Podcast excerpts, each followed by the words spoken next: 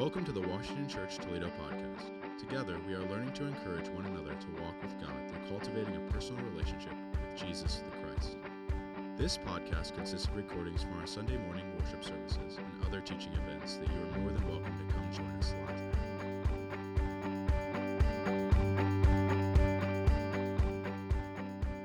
So this morning we are going to be in First John chapter 1. We're working our way through. If you didn't or you weren't here last Sunday, you didn't get to hear kind of the opening message for First John, I would encourage you to listen to that.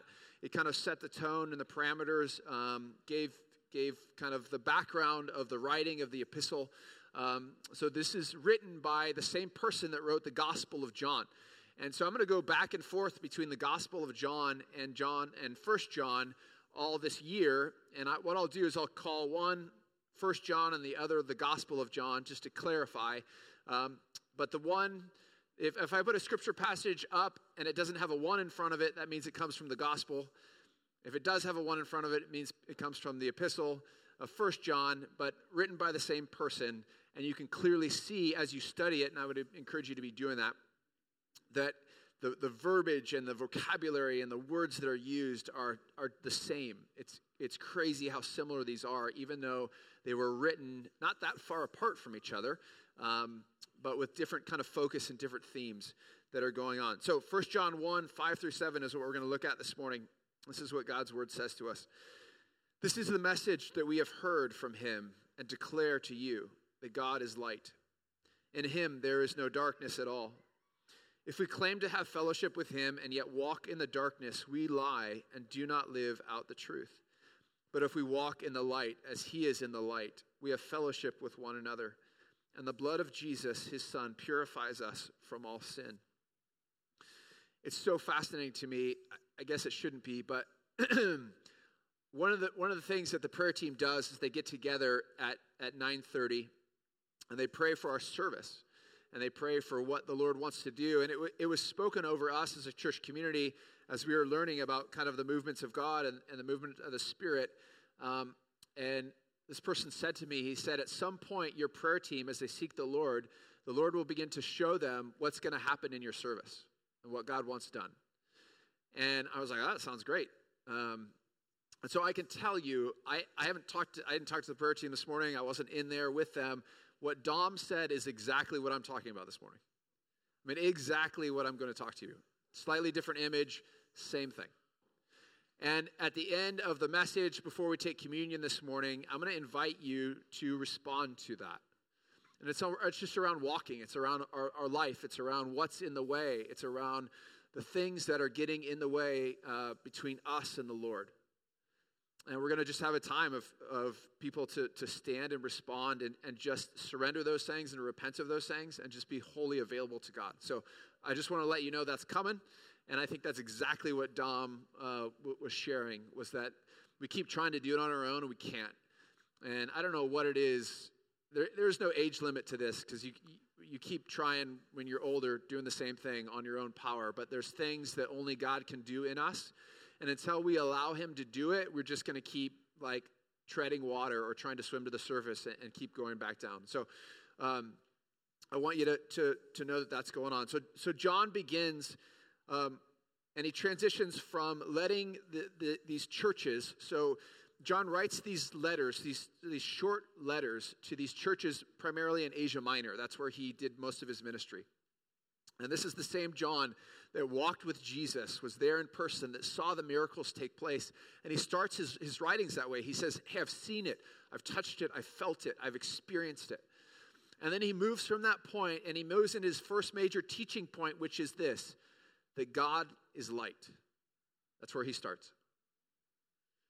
Now, light is a major theme in the Gospel of, of John and in all of John's writings light and darkness. There's this parallel between the two. But light is the fundamental property of the universe created by God. Literally, things cannot exist without light. If there was no light, things life wouldn't live. So life needs light to exist. And one, one of the things that, that's fascinating that I absolutely love about God is that God uses these everyday images to teach us things. Jesus does this all the time, right? So he's you know, we read it in, and again, the Gospel of John, where he's talking about the vine and the branches and remaining connected in, in you and, and me and you and, and you and me.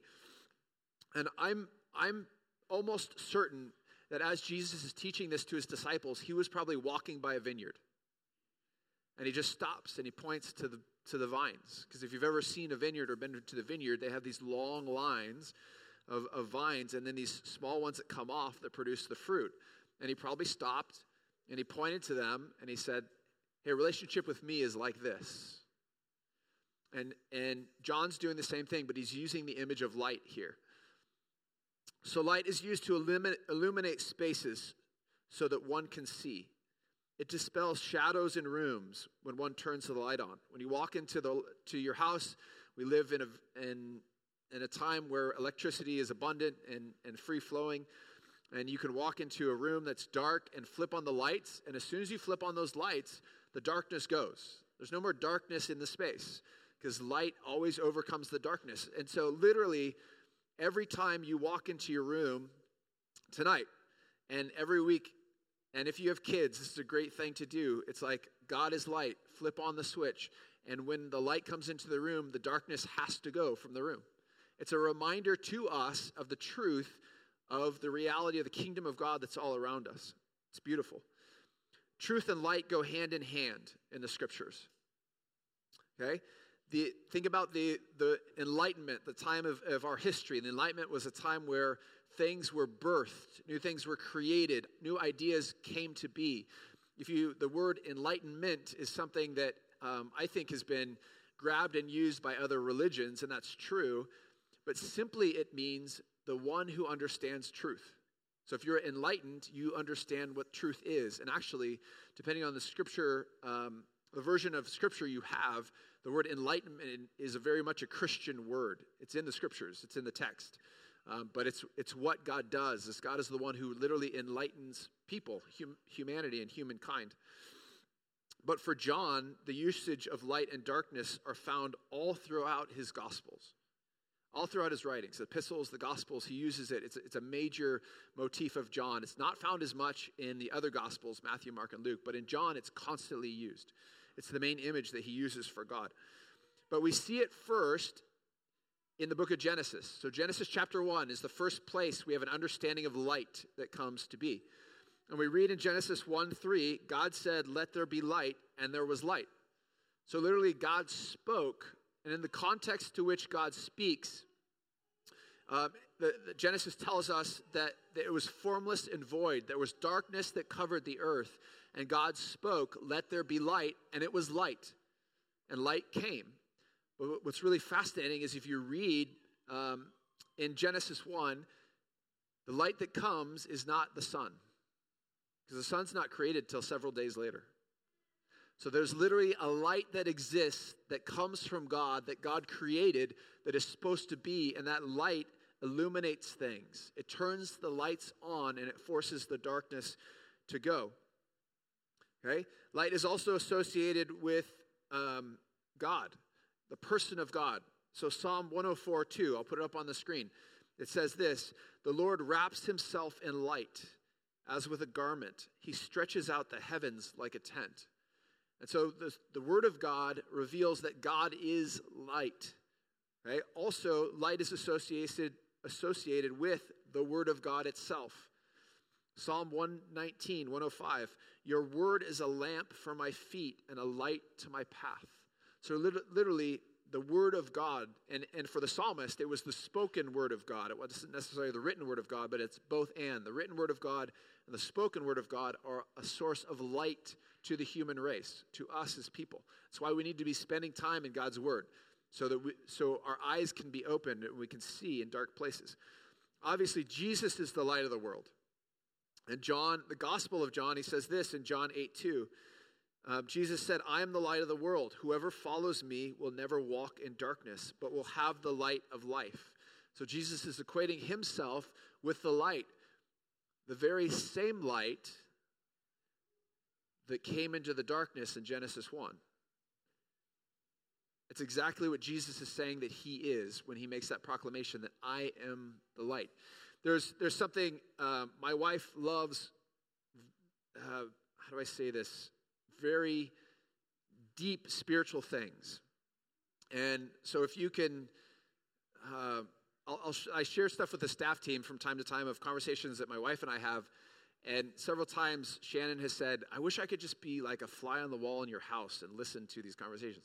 It's mostly me listening to her talking. And every once in a while asking clarifying questions, which is husbands, this is the best way to communicate with your wives, by the way. Just listen and ask clarifying questions. And give eye contact and just, even if you have to, pretend you're listening as best as you can. But she, she reads these books that are beyond me right now, and I'm, I'm hoping to get there at some point. But she came to me once and she's, she was like, I, I was reading and studying about, um, what was it? Astrophysics, of course, right? As, as you do, as one does. And um, and she shared this with me. She's like, astrophysicists have learned recently, apparently, that all light has one source. Think about that for a minute. All of light that is seen by us as human beings, whether it's stars or sun or moon or all those things, all comes from a singular source. So when Jesus says, I am the light, the light of the world, He's literally saying, I'm the source of all light that illuminates everything. Right? Right? Thanks, Anne, for, for having that desire put in you by the Lord. Um, also in the Gospel of John, chapter 1, in, in his prologue, and if you haven't read the prologue of John, it's brilliant. He says, The true light that gives light to everyone was coming into the world. Again, the true light, the, the source of light that John is talking about, but John is saying this is what God is like. This is the first teaching in, in 1 John. God is light. We need to get this that God is light. On the flip side, in verse 6, he says, If we claim to have fellowship with him and yet walk in the darkness, we lie and we do not live out the truth. And so he goes from this image of light and then he goes into this image of darkness. Now, what is darkness? Darkness is the place of fear. If you remember, right, as, as a kid, and you wake up at, at night and you look around, and, and all of a sudden you're gripped with fear because you can't see. And you think there's things in your room, which there might be, and there, which there might have was, there was in my rooms, um, but or there's something in the closet or there's something under the bed and, and then usually as a kid you either cry or you try and hide it but what do your parents do they come into the room and oftentimes what do you do as a parent you turn the light on and then you show your kid, look, there's, there's nothing there. It's okay. But we have to, that needs to happen as a parent. We know that instinctually. If we turn the light on, then they can actually see, and then what they think is, is there, which may or may not be there, but we turn the light on, we, we show them it's okay. But in the dark places, if we stay in those dark places, then we stay in that place of fear, and then fear takes over and begins to manipulate and control us. And that's where we and that's what darkness does. One cannot see in the darkness. Darkness is a symbol of what stands in opposition to God in the scriptures. Okay? Darkness is, equates to evil, darkness equates to sin, and especially with John. So you have these two images of light and you have these images of darkness. Okay? In, in John's gospel, in, in John chapter 3, verse 19 to 21, it says this This is the verdict that the light has come into the world. Again, he's talking about Jesus. But people loved darkness instead of the light because their deeds were evil. And so for John, evil deeds are equated with darkness, right? And when the light comes into the world, the light exposes those things because it, it reveals things. Light is the revealer, the great revealer. Everyone who does evil hates the light and will not come into the light for fear that their deeds will be exposed. But whoever lives by the truth comes into the light. So John is using this image of light and darkness, and he's saying, hey, those who are, are drawn by the Father and have an understanding of who Jesus is, they, they are drawn into the light naturally because we were created to walk in the light. We weren't created to walk in the darkness. Darkness is a repercussion of sin in the world. And as we walk in dark spaces, we're not able to see. And when we don't see, we stumble and we make mistakes, just like Eric was sharing with the kids. But sometimes we fall in love with the dark spaces. And we're drawn to them because we think they're going to give us life. And so when light shines in, there feels like this repelling that happens because we're so accustomed to the darkness and we don't know what to do with the light, or we're so ashamed of the darkness and we don't want to surrender and repent. And that's that image that Dom was sharing of trying to do it on your own, right? If you're trying to do it on your own, there's, there's an element of, of wanting to remain in the dark because I can tell you this from personal experiences in my own life. There are times when you say to yourself, either the shame is so great you cannot get, you, feel like you can't express it because you're afraid of what people will think of you, and so you don't say anything and you hide it away, or we live with this, this myth, which is a total lie, which is, I'll be okay, I'll figure it out on my own. How many of you guys can relate to that? The lie, yeah. It is a lie. And the, between the shame and the, the, the pride in life, we stay in those hidden places. We stay in those dark places. And it's, I don't think, and, and there, there are some in this world that overtly do evil things, absolutely. But I think the average person, and even followers of Jesus, when they get into those places, it's not that we want to stay in those places, it's just that the power of pride and shame hold us down and drag us back down and drag us back down when God is saying the only way to break the surface is to let me do is to give this over to me and to allow me to do this in your life. I wrote this, I'll just read this to you. If you find yourself doing things in secret or in the dark that you feel discouraged about or shame, the Lord wants to set you free this morning. People who walk in the light do not stumble as those who walk at night.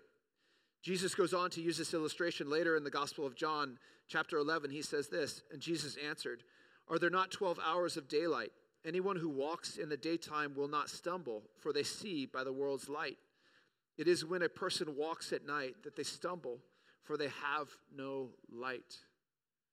And it, it's again, Jesus is brilliant. He uses these simple illustrations, but they're absolutely profound. He says, Hey, if you walk around at night, and, and the places where Jesus walked, there weren't concrete sidewalks right? So he's literally talking about walking and he's literally talking about paths. These paths had stones on them and they were uneven and there was issues there. Um, and if you walk during the day, you could see all those things and you could navigate those things as they come up. Just because you walk with Jesus doesn't mean obstacles won't be still be there. It just means that you're able to see them. Because the Lord is showing them to you because He is the source of light that illuminates them to you. Does that make sense? But if you walk in darkness, you're essentially on your own. You're walking around as if you're a blind person, unable to see. And you're left to navigate on your own. But again, that's just shame and pride because the Lord's like, I'm here, and anytime you want me to come into your room and flip the light switch on, I'm happy to. But it seems like we're kids who are in, in beds who are screaming and asking for our parents to come in because we're afraid. And then the parents come in and, they, and we say, No, no, no, don't turn the light on, as I'm afraid of what you're going to see when you turn the light on.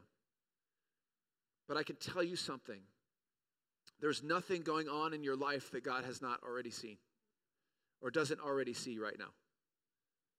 So don't be stupid. That's my advice to you. Don't be stupid. He already knows. And so to even think that you can hide something from God is just utter foolishness. So why would we hide something from the Lord when the Lord wants to, he's literally standing there at the light switch saying, I'm anytime you tell me, because he won't force it either. That's, that's what free will is about.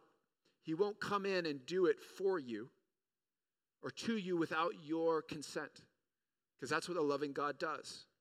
That's what love is. Even though it's complicated and hard, but he's saying at any moment, at any time, when you say the word, I'll turn the lights on and I'll show, and we'll see, we'll all see what's there.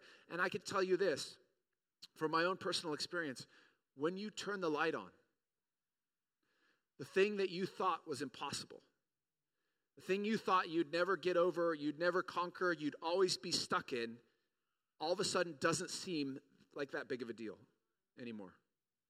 Because when things are brought into the light, they're exposed, and the power that they have, they lose. That's what Paul says. We're going to read that later in, in Ephesians.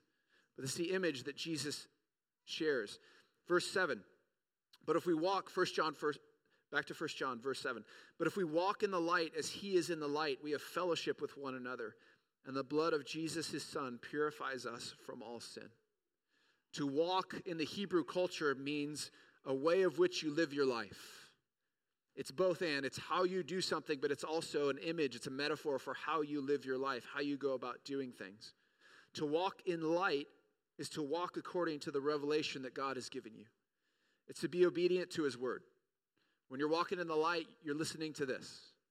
You're listening to the promptings of the Spirit in your life. You're listening to the voice of God. That's walking in the light. That's obedience. And, and I can tell you this it's a lot easier to do it in, in small chunks or in small bits than larger chunks.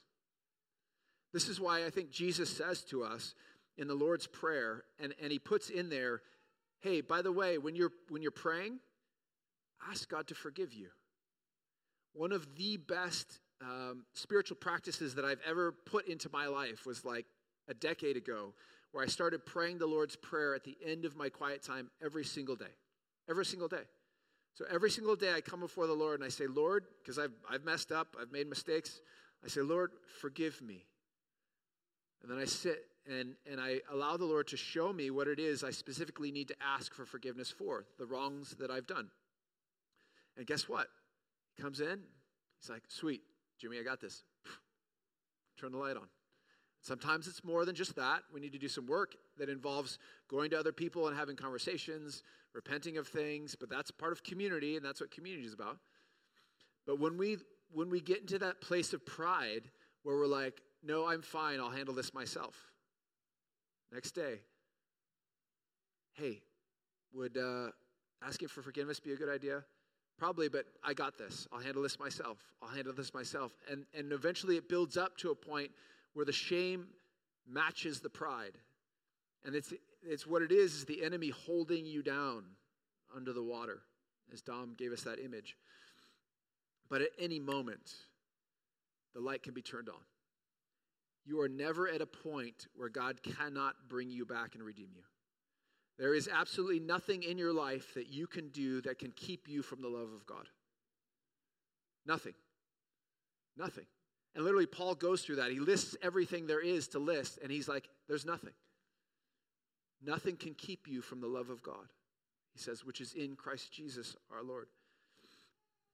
But Christ requires a life lived out that reflects one's belief. If you profess, and this is what John is saying hey, if you profess to be a follower of Jesus as one who walks in the light, but you walk in darkness, you're a liar. You're not actually doing the thing you said you're doing. And actually, this is, this is what I would say is one of the, the number one reasons why Christianity has such a bad rap in the world is because it, it has a bunch of hypocrites that are hanging out in it. And they're just people, because it's I'm I'm there too. But can you imagine if we lived out, and this is not about living a, a life that is mistake free or sin free, although I do believe that is possible when you have a relationship with Jesus. It's about owning and saying, man, I, I messed up here. Forgive me. It's about modeling what, what it looks like to be a follower of Jesus and to say, actually, I did mess up here, but in Christ, I'm redeemed, and I confess that. I'm right with the Lord. Man, I'm back at it again. Again, it's that stubborn nature that tries to do it on its own. But there's an expectation that, that God has of us that if we make a proclamation of faith, we need to walk in that truth. And He doesn't leave us to our own in order to do that. He gives us everything we need to accomplish what He's called us to accomplish every time, which is beautiful. And it's clear that God expects that one who walks in faith walks in light. Paul says this to uh, the church in Ephesus in Ephesians 5 8 through 13. For you were once darkness, but now you are light in the Lord. Live as children of light. For the fruit of the light consists in all goodness, righteousness, and truth. And find out what pleases the Lord. Have nothing to do with fruitless deeds of darkness, but rather expose them. It is shameful even to mention what the disobedient do in secret, but everything exposed by the light becomes visible and everything that is illuminated becomes light. Once we give our lives to Jesus, the desire, God puts a desire in our heart to walk in that light space. And we need to do that. There's this beautiful imagery in, in John. One of the powerful um, images of, of John for light and darkness is actually blindness, the inability to see. And several times, um, Jesus heals people with blind eyes. Okay, he lays hands on them, literally, they see. Corey told us a story about he got to pray for a woman who was blind, and she didn't leave blind after he got to pray for her. That's, that's one of, like, I mean, think about that for a minute. Mind blowing. So, Jesus in John chapter 9, I'll let you, you read the story on your own, but he heals a man that's born blind. And in that culture and in that society, if you had an issue like that, if you're lame or you're blind, the culture cared for its people. That was part of what it meant to be Jewish. And but you were given a symbol, a cloak to kind of wear, which was was the image of um, you were allowed to ask for help or ask for money, and, and you were usually given an area or a spot that you could be in, and you'd sit in that spot, and every day you'd come to that spot and you'd ask for help, you'd beg. Okay? So Jesus is walking along, and there was a man who was who was blind, and he was there begging. And the disciples have a conversation about why he's blind, and Jesus gets to that, and we're not going to get into that. But Jesus lays hands on him, and his his his eyes are healed, and he's no longer blind. He can see now. So again, it's this image of going from darkness into light. I couldn't see, now I can see. Now, here's what I want us to get out of this image. There's a whole like court case that goes on with the Pharisees and this and that. But here's what we learn in the story the man doesn't go back to the spot he was at before to sit there and beg for money anymore after he can see. Okay, that seems obvious, right, Jimmy? Yeah, yeah, yeah. When you give your life to Christ, and Jesus comes into your life as your Lord and Savior, you were in the darkness, you were blind, and then you see. When you perpetuate, you when you live in a place of perpetual sin, you're going back to that spot and you're sitting in a spot as if you're still blind, begging for money. When you're no longer blind and you don't need to beg for anything anymore. But we do that because we think we have to do it on our own. We think we're resigned to, well, I had this great thing and I screwed it up, so I need to return to the place I was before. But again, that's just, it's a lie. But the same is true of us. If we are shown the truth and yet return to the old ways, we're living in foolishness, just like a, a, blind man who could see. If we, we all knew that blind man and we passed by him and we saw him back in his spot, but he could see, we'd say to him, What are you doing there? You don't need to sit here anymore and beg for money. You have, you have sight. And yet, how many of our brothers and sisters are doing the exact same thing and we just walk by them when we let them be instead of saying, Brother or sister, you don't need to stay there anymore. You can see. Stand up. Let's, let's together be restored in the Lord and let's move forward because this is what God has called us into. I want to I want to leave you with this verse in Isaiah 60. When you when you're young in the faith and you're reading through the gospel, you, you primarily spend time in the old in the New Testament, reading through the gospels, reading through Paul's writings. Those are all great things. But as you mature in the Lord, you begin to venture to the left more and more. And as you venture to the left, you begin to realize that a lot of the things that have been in the Gospels that Jesus says or in Paul's writings have already been said before. They just take a lot more work to find. But when you're hungry enough, you go searching for it and you find it. Okay? I just read a bunch of things about light and darkness to you from, from John and from Paul. Listen to what Isaiah says hundreds and hundreds of years before Jesus arrives as a human being and Paul was writing Arise, shine, for your light has come, and the glory of the Lord rises upon you. He's talking to Israel, the nation of Israel. See, darkness covers the earth, and thick darkness is over the people. But the Lord rises upon you, and his glory appears over you. Nations will come to your light, and kings to the brightness of your dawn. What is Isaiah saying to the people of Israel? He's saying, yeah, the world is covered in darkness. We know that. That's the sin, the consequences of sin in, in this earth, and the enemy is, it's a playground for the enemy. But the Lord comes and brings light. And when the Lord comes and brings light, it's not just that God comes and he brings light and it's all taken care of. Actually, the Lord comes and begins to enlighten people one at a time or as communities of faith. And then the expectation is that those communities and those people would begin to be the light and that nations would be drawn to those lights because those nations that are in darkness would begin to see the light. Jesus uses this illustration as well. He talks about a city on a hill. And he said, A city on a hill puts its light out so people, travelers can see. Have, have, I don't know if you guys have had experiences like this before, but um, if you travel in America and you're, and you're heading from east, from here to west, there's barren, like desert land where there's nothing going on. Like literally highways, nothing out there but stars and, and you can see off in the distance. I remember I took a trip in college with some friends of mine, and we drove down the Baja Peninsula in Mexico.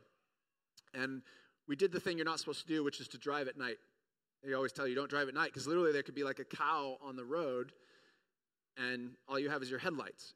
In, in the Baja Peninsula, there are cities, it gets to a point where there's cities like 400 miles away from each other, 300 miles. There might be a gas station between, but there's cities forever away.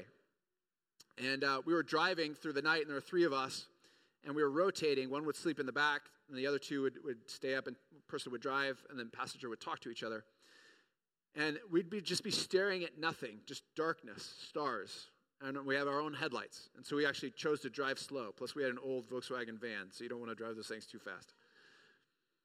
And, um, and all of a sudden, out of nowhere, we'd like crest a hill and we'd see lights off in the distance and we knew there's the we, we had a map because they didn't have GPS at the time. There's no smartphones. It was old school, and uh, we'd see, and we'd be able to go. We'd say, "There it is," and it would still take hours and hours to get there. How many of you guys know what I'm talking about? You ever driven like that before?